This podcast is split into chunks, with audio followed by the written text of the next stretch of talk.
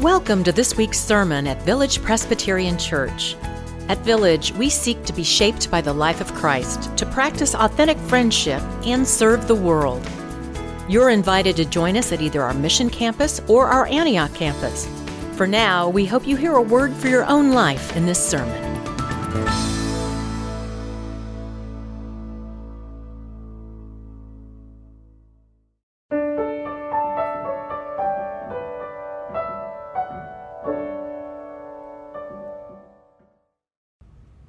So our scripture reading today is comes from the letter of Hebrews. I want to read from Hebrews 11 beginning with the 32nd verse and I'll read through the first couple of verses of chapter 12. But as we come to this passage, let me invite you to first join with me in a moment of prayer. Gracious God, you are God. And because you are our God, it is your word alone that is life for us and because you are gracious, we trust that even now, even in these moments, you can whisper to life your words in our own life. We are here, O oh God. We are listening.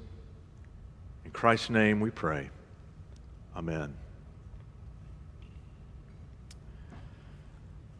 So, in this letter of Hebrews, the writer eh, lifts up person after person after person of faith as an example, as an inspiration, and then almost as if saying, I don't have time, continues here. This is verse 32. And what more should I say? For time would fail me to tell of Gideon, Barak, Samson, Jephthah, of David and Samuel and the prophets who through faith conquered kingdoms, administered justice, obtained promises, shut the mouths of lions, quenched raging fire, escaped the edge of the sword, won strength out of weakness, became mighty in war, put foreign armies to flight. Women received their dead by resurrection. Others were tortured, refused to accept release in order to obtain a better resurrection. Others suffered mocking and flogging and even chains and imprisonment. They were stoned to death. They were sawn in two. They were killed by the sword. They went about in skins of sheep and goats, destitute, persecuted, tormented, of whom the world is not worthy. They wandered in deserts and mountains and in caves and holes in the ground. Yet all of these, though they were commended for their faith, did not receive what was promised, since God had provided something better, so that they would not, apart from us, be made perfect. Therefore, since we are surrounded by so great a cloud of witnesses, let us lay aside every weight and the sin that clings so closely let us run with perseverance the race that is set before us, looking to Jesus, the pioneer and perfecter of our faith, who, for the sake of joy that was set before him, endured the cross, disregarding its shame, and he has taken his seat at the right hand of the throne of God. Grass withers, and the flower fades, but the word of our God stands forever. Amen.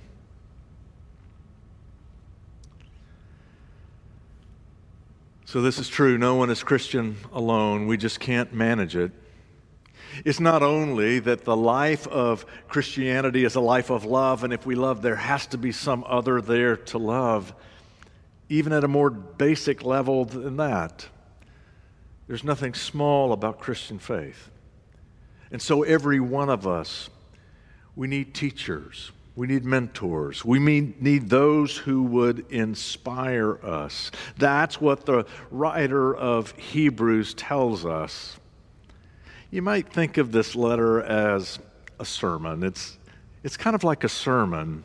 And the Hebrew preacher, he's, he's preaching to a people who are weary. He's preaching to a, a people who need encouragement to a people who've looked around and wondered, where is God? I don't know if any of that sounds familiar. But what the Hebrew preacher does is he reminds us that we're not alone. that there are those who have gone before who have demonstrated courage and faith, who have demonstrated grace and confidence. There are those who have gone before who are a cloud of witnesses for us. You're not alone. We are surrounded by a cloud of witnesses. So today is World Communion Sunday. And so it's a good day for us to reflect on the connections that we have in mission around the world. You know, together we have done some really wonderful things in mission around the world. It is something we could be grateful for. But today I'm thinking less about the mission that we have done and more about what we have been taught by our friends that we have met in these distant places. For some of the faithful who are part of our cloud of witnesses, they live in distant lands. But still, they inspire and instruct and teach, and teach us. And these relationships are important to us. So today you're going to hear from just a few in our congregation who have experienced this firsthand. Lane Stowers, a remarkable young woman, when she was in high school, she took a trip to Haiti to visit the Higgins Brothers Surgicenter of Hope. It is a medical mission that was the vision of our own Dr. Ted Higgins, elder here in this church. He and others pulled this up out of the ground, and Lane went to share in that mission work there. And I want you to hear her reflection. I chose to go to Haiti after learning from a friend about the opportunity and the mission of Haitian Christian Mission and the Higgins Brothers Surgicenter. After learning that Dr. Higgins was a member of Village Church, I reached out and was fortunate enough to be able to be a part of such an incredible trip. My two most significant memories were my time in the OR spent watching and assisting both American and Haitian surgeons, in addition to being able to watch a live birth.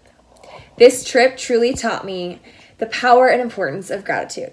The Haitian people are so appreciative of everything the Higgins Brothers Surgery Center is doing for their community. Though every patient lives below the poverty line, they are truly some of the happiest, most grateful people I have ever met. Lane sent us that video from her college dorm room at TCU where she is in a pre med track. Now, I don't know that that vocational uh, direction that's in her head and her heart was born because of her experience in Haiti, but I know her experience nourished that sense of call.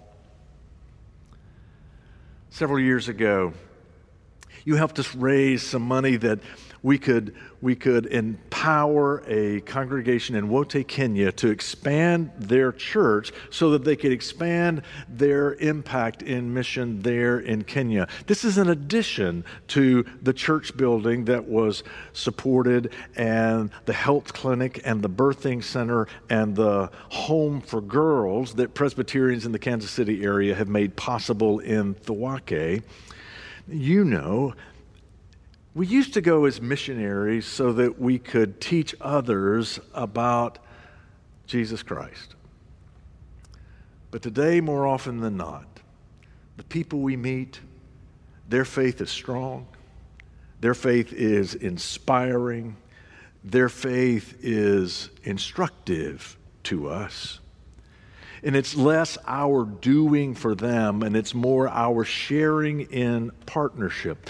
Clerk of Sessions Scott Stanley, he has been to Thawake, Kenya multiple times. And he offers a wise word about his experience. Listen to Scott. So, yes, it's a very small part of, a, of the world, but when you can make a difference for a small part of the world, that's maybe about as good as you can get. We can't solve everything. But if you can help maybe make life a little easier, a little better, and keep there, keep doing it, um, and that's, I think that's a good goal. You do make a real difference around the world. But I tell you the truth, I'd be hard pressed to determine whether the greater difference is the difference we make in the lives of others or the difference that they make in our own lives. You often have heard our young people, our, our students in high school, as they reflect on their trip to the Dominican Republic and how that experience has broadened their ex- perspective, has expanded their understanding, and deepened their faith. Well, uh, last year I got to take a trip to the DR to witness firsthand our partnership with those who are part of the Light a Candle mission. Uh, we, we landed at the airport there in the DR and we got on a bus that was going to take us to our lodging. And there I met Wilkin. Wilkin is the director of the Light a Candle mission. And before we got out of the airport parking lot, Wilkin started teasing me. He said, You know, Reverend Tom, I, have been to your church a, a number of times, but you've never been to my church. I've been praying to God that someday you would come, that you would learn how to pack a suitcase and figure out which direction was south, and perhaps find your way to our humble little village here in the DR. He did not let up. And I knew from that moment I loved that guy. And I do. You know, he oversees some amazing work in the Dominican Republic among some of the neediest people that I've ever met. And were I ever to get discouraged about my own ministry here in Prairie Village, all I got to do is think about Wilkin. And my spirits are lifted and my faith is renewed. He is part of our cloud of witnesses. Ellen Gatewood was on that same trip with me. I want you to hear what she remembers. Hi, I'm Ellen Gatewood. I had the opportunity to travel to the Dominican Republic in November 2019 with Village. I went on this trip because I wanted a chance to see a part of the world that I hadn't seen before. It was also a great way to get to know some members of our church family. While we were there, it was a privilege to see the Light a Candle Foundation being the hands and feet of Christ. Wilkin and Ricky have established an incredible organization to help the people of their country receive food, health care, and educational opportunities. I think it is incredibly important that they are the ones providing these services because they know better than any of us what their community needs. You could quickly tell that the Dominicans, especially the people in the bateyes, had a very strong faith that guided their daily lives. It was a blessing to be able to work and worship alongside them for several days. I love how Ellen has seen that as we engage in mission work like this, we don't do it as saviors, we do it as partners. And she also has recognized that when we meet those who are faithful and joyful, even in the most demanding of circumstances. It is an inspiration, it is a mentoring, a modeling of what it is to trust in the Lord Jesus Christ. The preacher of Hebrews would remind us we are surrounded by a cloud of witnesses of folks like this, and it's in these relationships that God is at work. Fred Logan, he knows about that. Fred is an elder here at Village, and he participated in a trip to the U.S. Mexico border to visit the ministry of Frontera de Cristo. There he met a woman named Hoka. And Fred's not quite the same because he has met her. Because what Hoka has done is put a human face on a human situation and struggle and it has uh, reshaped his perspective of life on the border. But let him tell you about it. I think the, the image that sticks with me most is of Hoka, Hoka Gallegos, um, the director of Frontera on the Mexico side. And what always struck me was the smile on her face the happiness. It's very challenging, uh, challenging economically for the people there. They're dealing with people with very tough issues. But she confronts those challenges with gladness in her heart. And you hear the word beatific or heavenly, kind of, I think, a beatific smile. And uh, that will always stick with me. These are hard days. You are COVID weary.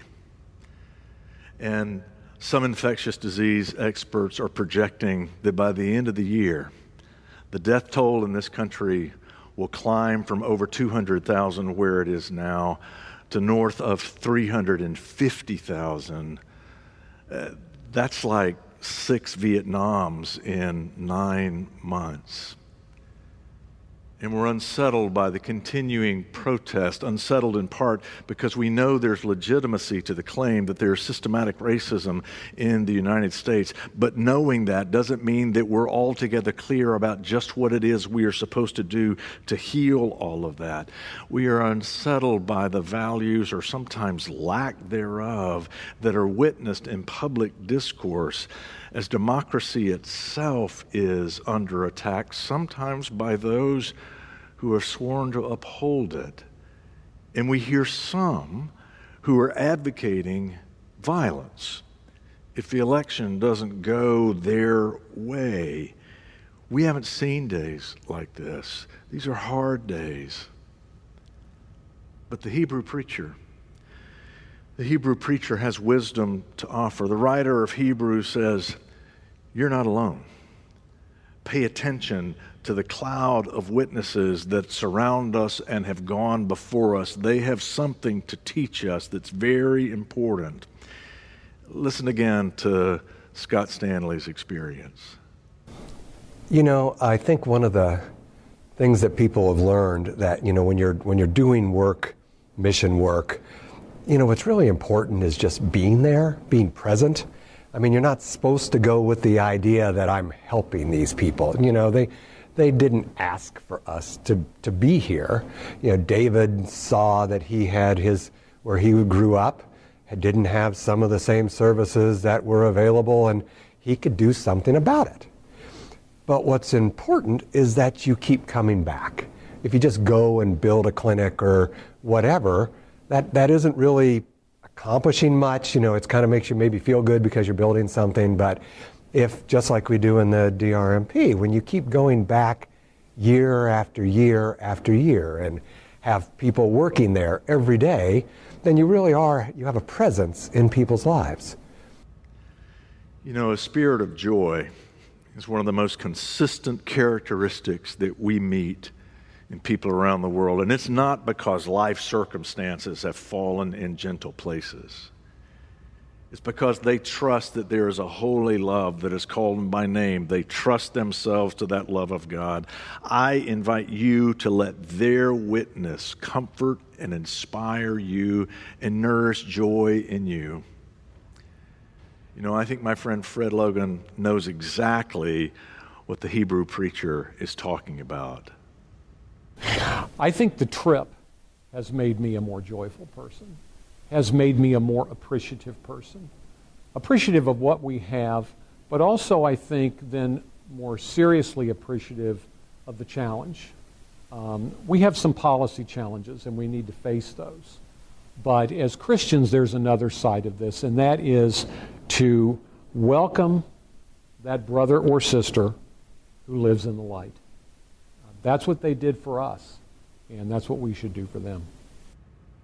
Village, you have done some remarkable things around the world. We should be grateful for what God has done through us. But even more than that, God has been at work in the relationships that we have been able to establish in distant places. We are surrounded by a vibrant cloud of witnesses. Now, look, I know these are hard days. These are hard days. And yet, there is reason for us to be a people of joy. Remember, joy is not the fruit of, of pleasant circumstances, or it's not the same as happiness. Joy is a, a choice of courage that, that, tr- that is, results from trusting that there is a holy love that calls you by name, a love that will never let you go, Encourage you, inspired by the Hebrew preacher, to trust in that. Trust in it not just as an abstract thing, trust in it because you have seen it in others.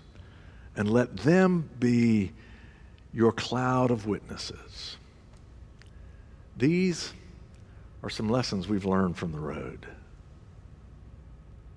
Pray with me. Gracious God, we believe. Help our unbelief. In Christ's name we pray. Amen. Thank you for listening to this week's sermon at Village Presbyterian Church. Learn more about us at villagepres.org, and we invite you to join us again next week.